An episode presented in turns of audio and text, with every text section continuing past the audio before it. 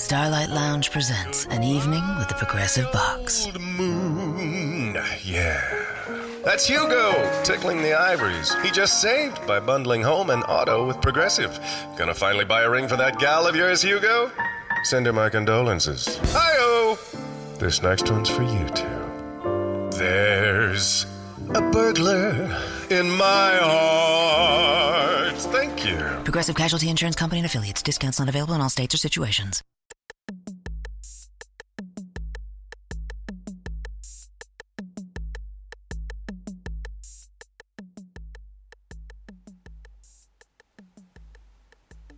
Benvenuti a Start, la trasmissione di quello di arte, blog, radio podcast dedicata alla storia dell'arte e in anteprima nella diretta Spreaker dal lunedì al giovedì tra le 9.15 e le 10 e scaricabile dal sito www.quellodiarte.com dove troverete anche qualche utile immagine di riferimento. Mentre ascoltate questa puntata fate vedere che ci siete con un semplice like, un commento oppure condividendo quello di arte sul social network che preferite. Io sono Michelangelo Mamoliti e oggi vi parlo della scultura romana, di una scultura che è particolare perché esiste quella patrizia e quella plebea ed è fondamentalmente quello che è l'espressione massima dell'arte. Ora c'è da fare un discorso. A Roma l'arte arriva anche abbastanza tardi perché i primi romani non trovavano nell'arte un vero e proprio utile. Spero che un giorno questa cosa si sfaderà, però già dal primo o secondo secolo a.C. qualcosa si inizia a vedere. Certo, il colpo grande l'arte romana lo ottiene nel momento in cui arriva l'arte augustea. C'è Svetonio che dirà dell'arte romana che lascia quella che è un'arte che, che Augusto lascia una Roma, trova una Roma in mattone, ne lascia una in marmo, proprio perché il marmo inizia a diventare il materiale più, rappres- più utilizzato a profusione e quindi, bene o male, gli artisti romani sono tra i primi a utilizzare la scultura con un altro senso, un altro ruolo che adesso ben vedremo. Beh, diciamo che facciamo subito un distinguo. L'arte romana ha due accezioni quella plebea, l'arte diciamo destinata a lavori di, di minor pregio, e poi c'è un'arte di quella aulica, patrizia, comunque ricca nella sua realizzazione. Molto spesso però va detto che l'arte aulica sarà più appannaggio di quelli che sono scultori eh, di origine ellenistica, quindi greci probabilmente, che vivevano a Roma e realizzavano queste opere portandosi dietro quel grande background culturale che si è sviluppato nell'ellenismo, soprattutto in quel periodo storico, di, gli artisti sono Scopas, Lisippo, Prassitele, dove iniziava a permeare l'idea di un'arte che rappresentasse la realtà. Non parliamo addirittura poi per la fase di Aghesandro, dell'Oconte o di altre statue, dove non si rappresenta più il brutto reale, ma un bello eh, diciamo, scusate, non un bello ideale, ma un brutto soggettivo, comunque in qualche modo con il fatto che ciò che veniva rappresentato non era così bello, si voleva alludere alla realtà. In fondo, anche in un ritratto, se uno deve essere carino, eh, comunque educato, cercare di togliere i difetti nel ritratto, beh, non si fa il ritratto stesso. In fondo, come amo sempre dire, eh, la, la, ritrattistica, noi anzi come individui, come persone, ci distinguiamo dagli altri, non perché siamo più belli, ma perché ognuno di noi è un po' brutto a modo suo, il che ci, ci, salva un po' la vita in tante situazioni. Beh, iniziamo a vedere qualcosa perché eh, sono molto... Eh, diciamo curioso di vedere come andrà questa, questa lezione anche perché l'ho iniziato a montare e ho visto che ci sono tante cose da, da vedere, soprattutto partendo dalle prime. Vi ricordo che sul sito www.quellodiarte.com nella pagina, nella pagina dedicata, qua sotto trovate il link nei commenti, beh, eh, vi potete cimentare a guardare quelle che sono le immagini che, che cito Mm, ogni giorno. Ebbene, iniziamo dal primo, dal Togato Barberini. Il Togato Barberini ci ricorda una consuetudine che era a Roma. E c'è da dire che eh, questo lo diceva Polibio quando lo storico greco a 40 anni arriva a Roma prigioniero, al 166 a.C. Rimase là 17 anni e rimase molto mm, diciamo, colpito da quello che era eh, il modo di fare dei romani perché l'arte a Roma prima veniva realizzata per le esequie, per, per, per, i funerali. E questi funerali mm, non è che avevano grandi eh, sfarzi, sicuramente erano molto preziosi come, come idea, ma mh, mm, diciamo che i romani avevano consuetudine, quella poi di fare le maschere funebri dei loro antenati, dei loro defunti. Le maschere funebri si facevano in cera molto spesso o con materiali abbastanza deperibili. E poi però la cosa interessante è che molto spesso venivano portati in, uh, in, uh, in corteo quando si ricordavano, quando c'erano le, le ricorrenze dei defunti. Molto spesso venivano indossate da altri familiari che magari ne avevano le caratteristiche fisiche, un po' per ricordare che il defunto era sempre presente. E questo si faceva soltanto con gli, con gli uomini illustri. Diciamo che il ritratto, la ritrattistica era veramente a utilizzo di poche famiglie, solo pochi potevano permettersi. E il togato Barberini ci ricorda in fondo questo, dove c'è un senatore, probabilmente lo vediamo dalla toga, che sta tenendo in mano le teste dei suoi antenati. Questa idea di creare un'arte intorno a quella che è la descrizione del ritratto della persona ci porta a diversi elementi obbligatori nell'arte romana. Intanto uno deve essere mimetica, deve rappresentare il più possibile quello che è il personaggio rappresentato e quindi vediamo subito il contrasto con l'arte greca che cercava valori ideali. Infatti se andiamo a cercare nelle opere greche, ad andare a vedere le opere greche di ritratti ci sono ben pochi, o dei filosofi, oppure sicuramente anche di grandi capitani di armi come lo stesso eh, Alessandro Magno, infatti quando Lisippo lo ritrae, beh, cerca di trovare quelli che sono i tratti somatici e fisionomici e in effetti noi riusciamo a riconoscere in tante statue antiche il viso di Alessandro Magno. E, ma là non è tanto così profusa questa idea del, del personaggio illustre nel mondo, nel mondo, greco, proprio perché eh, la ricerca è quella universale di un'idea una visione ideale dell'uomo, dove è quasi paragonato al divino e il divino, essendo senza difetti, non può essere rappresentato nella propria identità. E comunque, quindi, a Roma invece la cosa è diversa. A Roma noi iniziamo ad affrontare quello che è un rapporto col soggetto rappresentato, che è alla ricerca veramente del tratto fisionomico, di tutti quei particolari e di quegli elementi che in qualche modo lo identificano come persona, come nell'opera del Patrizio Romano del primo secolo a.C. Attenzione, Patrizio Romano non è nome Patrizio, cognome Romano, perché intanto qualche studente mi si confonde e pensa che sia l'autore. No, no, Patrizio Romano è il ruolo di persona ricca a Roma e questa scultura del primo secolo a.C. ci mostra un uomo che ha un viso completamente rugoso, segnato dal tempo, quasi come se fosse un premio, come se fosse una medaglia, e, e che fondamentalmente lo identifica in quanto persona. Cosa manca? Mancano gli occhi, per esempio, il, il, disegno dell'iride e il bianco della sclerotica. Non c'è, ma questo è un motivo, perché tante di queste statue, poi vedremo anche con eh, l'Augusto di Prima Porta, erano colorate a Roma c'era la consuetudine, come in tutto il mondo antico, di colorare quelle che sono le, le sculture e le opere d'arte. E quindi l'artista si limitava a dare tratti fisionomici e poi gli occhi o venivano fatti in pastiglia di vetro oppure addirittura colorati e dipinti e quindi davano un forte senso di realtà. Nonostante tutto però c'è ancora una leggera idealizzazione e rettificazione di qualche piccolo dettaglio proprio per favorire l'effetto stesso del realismo e magari eh, il sottosquadro o quel colore che potrebbe diventare un po' più forte se eh, scavato in più in profondità, quel passaggio di toni da scuro a chiaro che avrebbe valorizzato molto di più la figura. In fondo la coloratura era molto semplice, non era così complessa e appoggiarla su un viso che era già molto profondo, beh, ecco, in questo caso ne avrebbe guadagnato il chiaroscuro senza che l'artista poi l'avesse dovuto letteralmente fare in pittura. Quindi la scultura prende dei tratti molto forti e mh, nella scultura inizia a vedersi quella che è la tecnica romana. C'è un libro molto bello, se vi capita di leggerlo, che è La scultura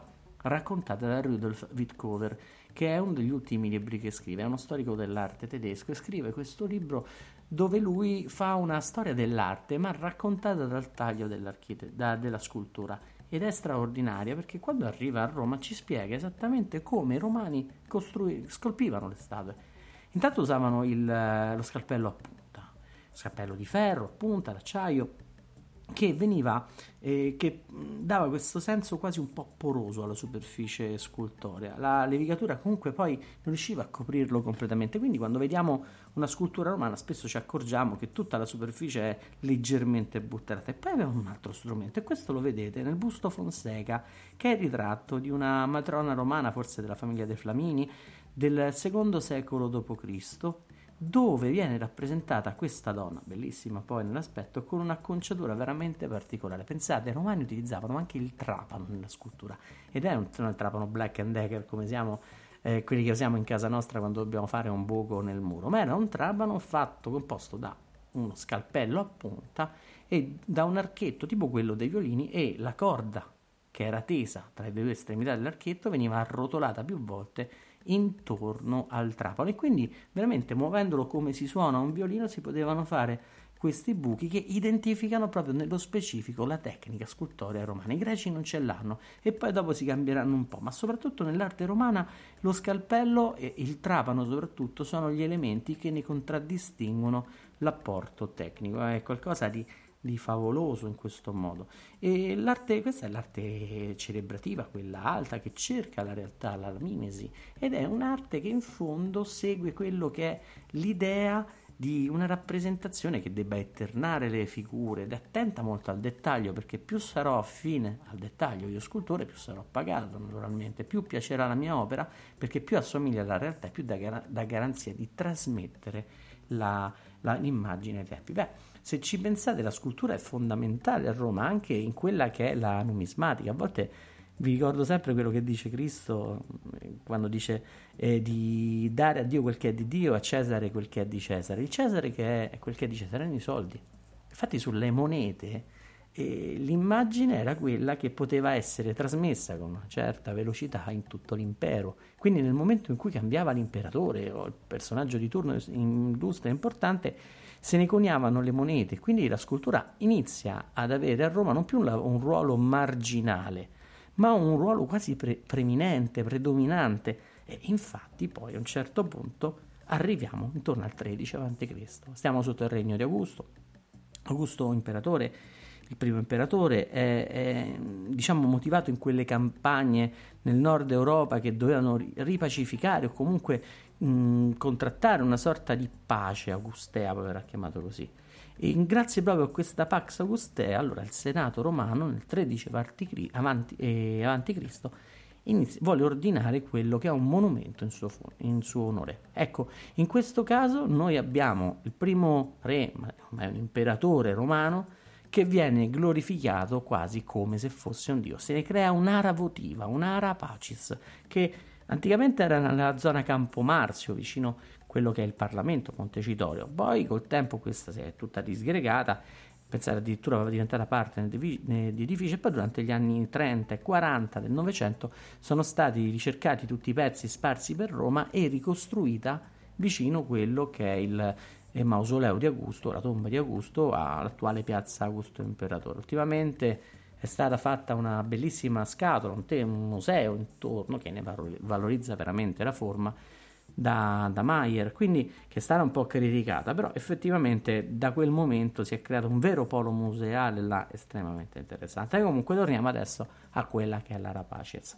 La Rapacis è un oggetto importante perché stava in quella zona definita Campo Marzio, ovvero in quel eh, pezzo di terra che, conf- che vedeva praticamente il, lo spazio difensivo tra Roma, che iniziava, iniziava al Campidoglio, e le sue mura di cinta, che erano dove c'era attualmente Piazza del Popolo.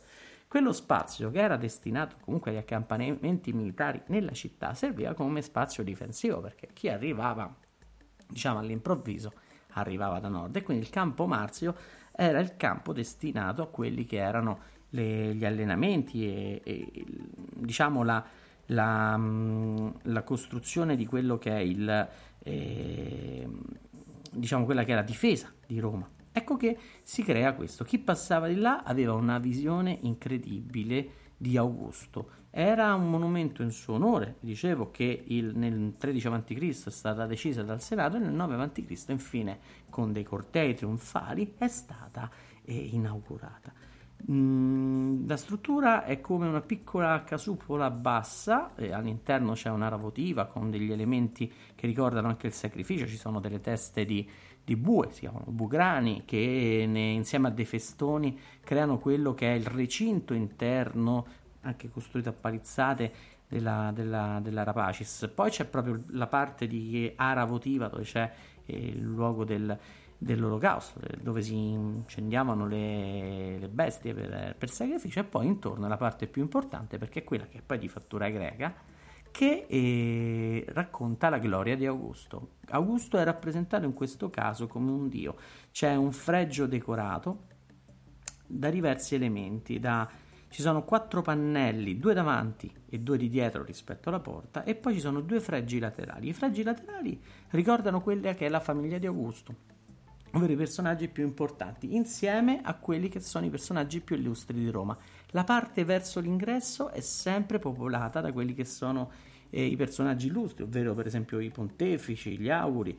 E, e poi inizia quella che è la eh, gerarchia dei Flamini, dove si iniziano a riconoscere anche diversi personaggi come a parte eh, il giovane Gaio Cesare oppure c'è Livia oppure c'è addirittura eh, Germanico, Druso tantissimi e, e addirittura Agrippa che quel, è l'unico che si riconosce bene perché aveva la testa coperta perché quando è stata realizzata la rapace era l'unico ad essere morto.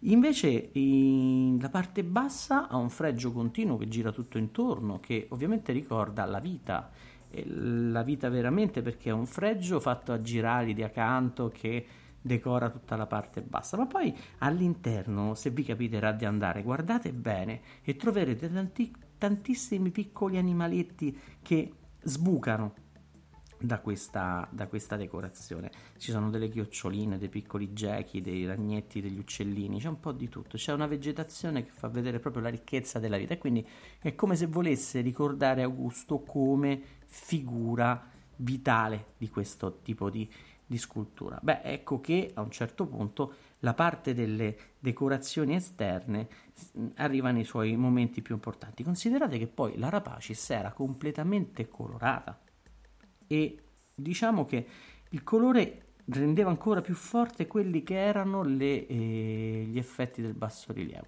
Innanzitutto, vabbè, le rappresentazioni sono quattro, le più importanti, e velocemente ce le ricordiamo, dove c'è la Saturna Tellus, ovvero sia la rappresentazione della, eh, diciamo della potenza di Roma, comunque della pacificazione per mare e per terra, quello che aveva promesso Augusto. E c'è infatti al centro la, la, la, dea che tiene in braccio i due gemelli, sotto ci sono degli animali terrestri, poi a sinistra c'è un'altra eh, Venere alata che sta su, su, un'altra Venere che sta su un cigno, mentre un'altra sulla destra sta su un mostro marino, quindi c'è la rappresentazione della terra, del mare, del cielo, come per dire che la pacificazione di Augusto aveva eh, unito un po' tutti.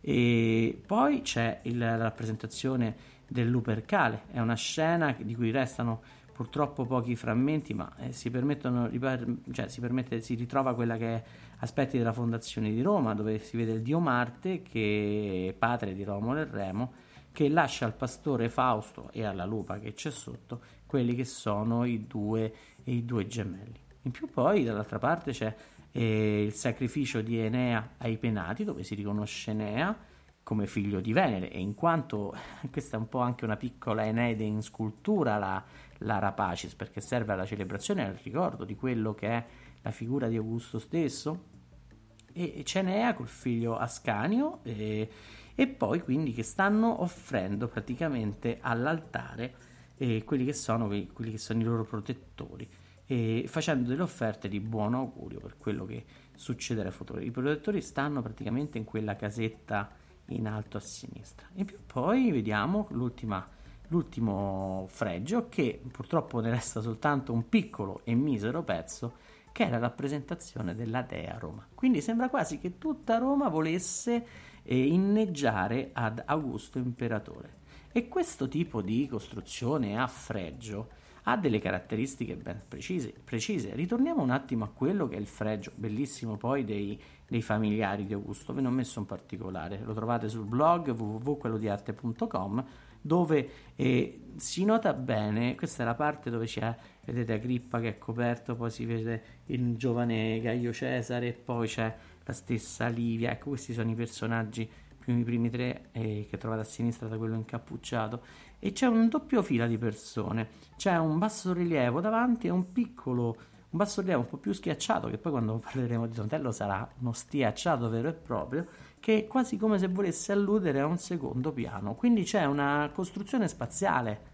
all'interno di questa scultura ed è tipica proprio di quella che è la scultura patrizia, della scultura ricca. Ora facciamo una piccola digressione, iniziamo a capire che vuol dire questo tipo di scultura. Una scultura che è molto costosa è faticosa da realizzare, deve essere attenta a quelli che sono i personaggi, alla loro rappresentazione. Poi a un certo punto ecco che bisogna passare di grado e quindi andare ai personaggi secondari che aiutano a dare importanza al corteo, a riempire quei voti che ci sono tra le persone.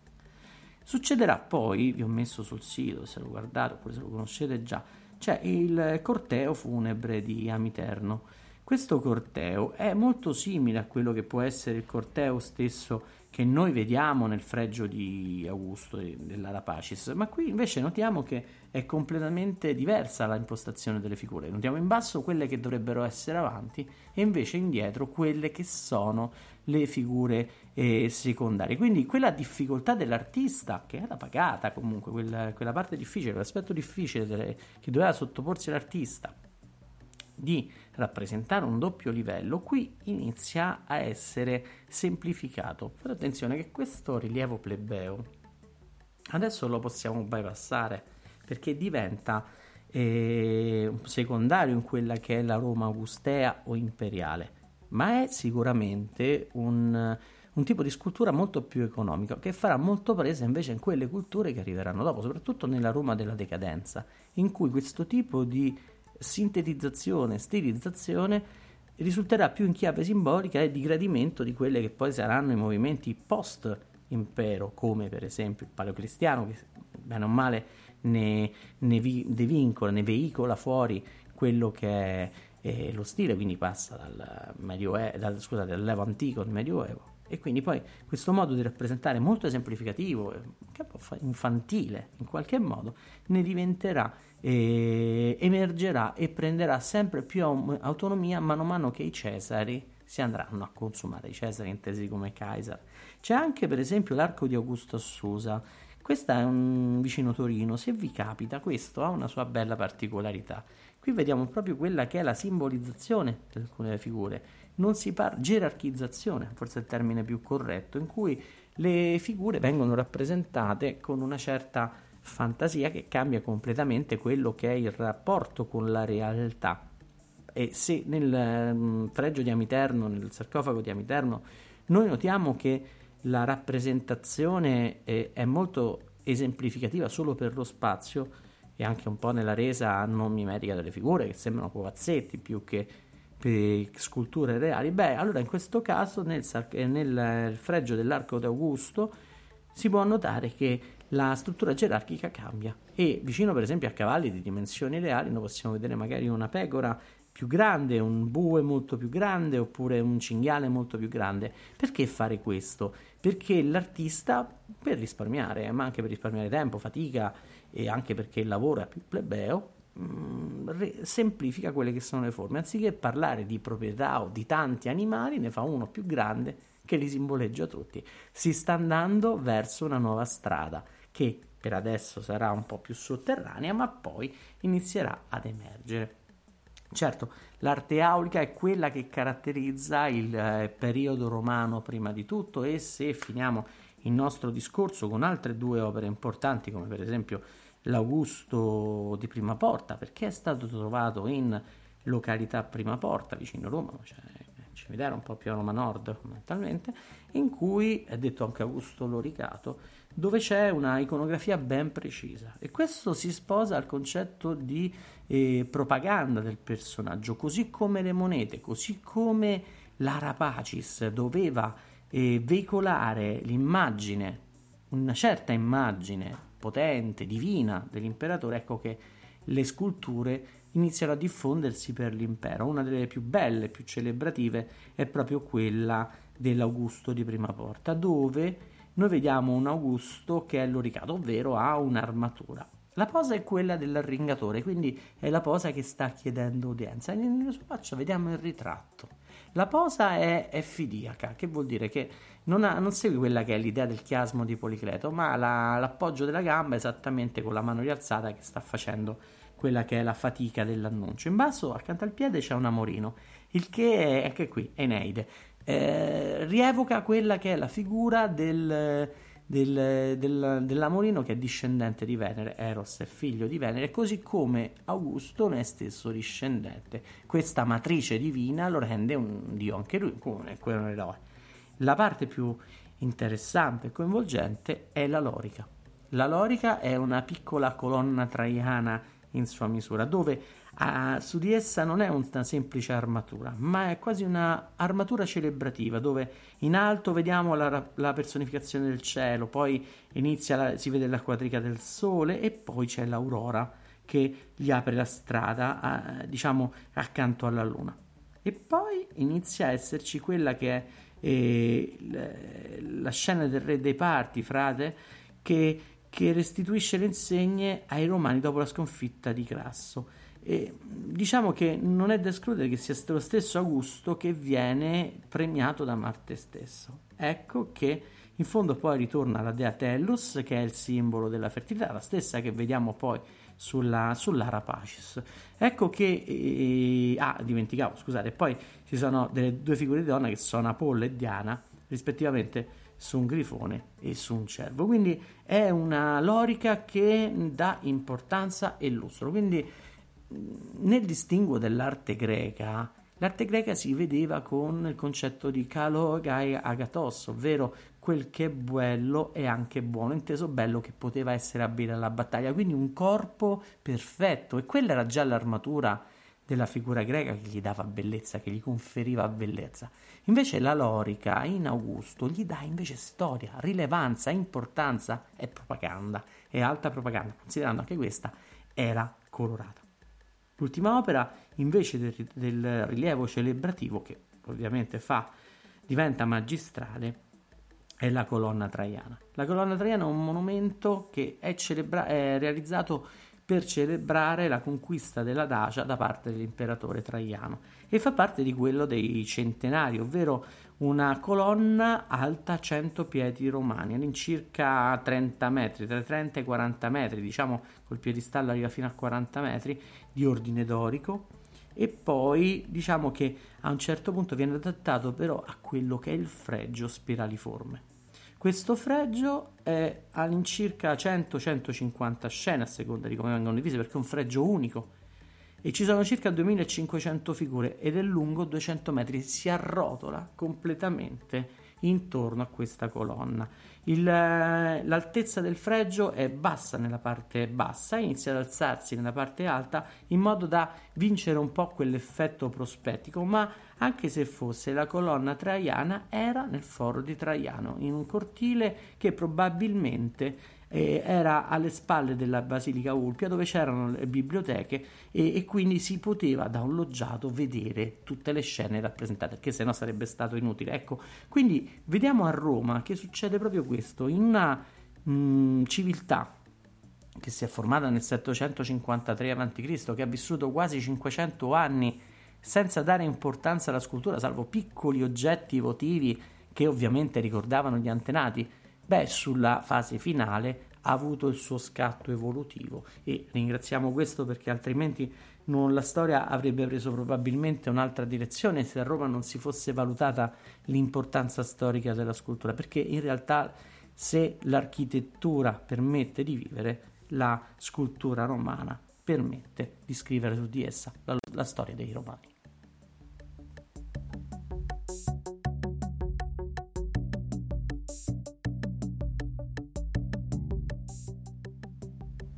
Avete ascoltato Start? Vi ricordo che questa puntata la potrete trovare in podcast su Spreaker, iTunes, Spotify, SoundCloud e sul canale YouTube di Quello di Arte. Inoltre sul sito www.quellodiarte.com troverete anche le immagini di riferimento.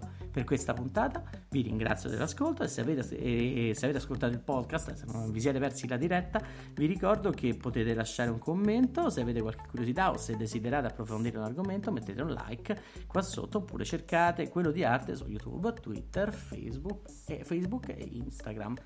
Vi ringrazio per l'ascolto e vi auguro una buona giornata.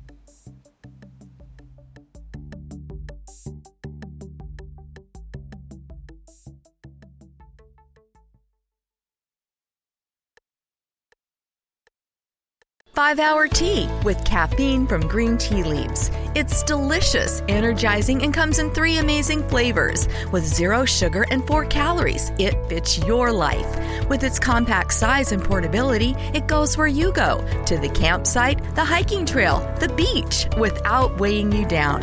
5 Hour Tea. Caffeine from green tea leaves. Release your natural side. From the makers of 5 Hour Energy. For more information, visit 5hourenergy.com. 5 Hour Tea with caffeine from green tea leaves. It's delicious, energizing, and comes in three amazing flavors with zero sugar and four calories. It fits your life. With its compact size and portability, it goes where you go to the campsite, the hiking trail, the beach without weighing you down. 5 Hour Tea. Caffeine from green tea leaves. Release your natural side. From the makers of 5 Hour Energy. For more information, visit 5hourenergy.com.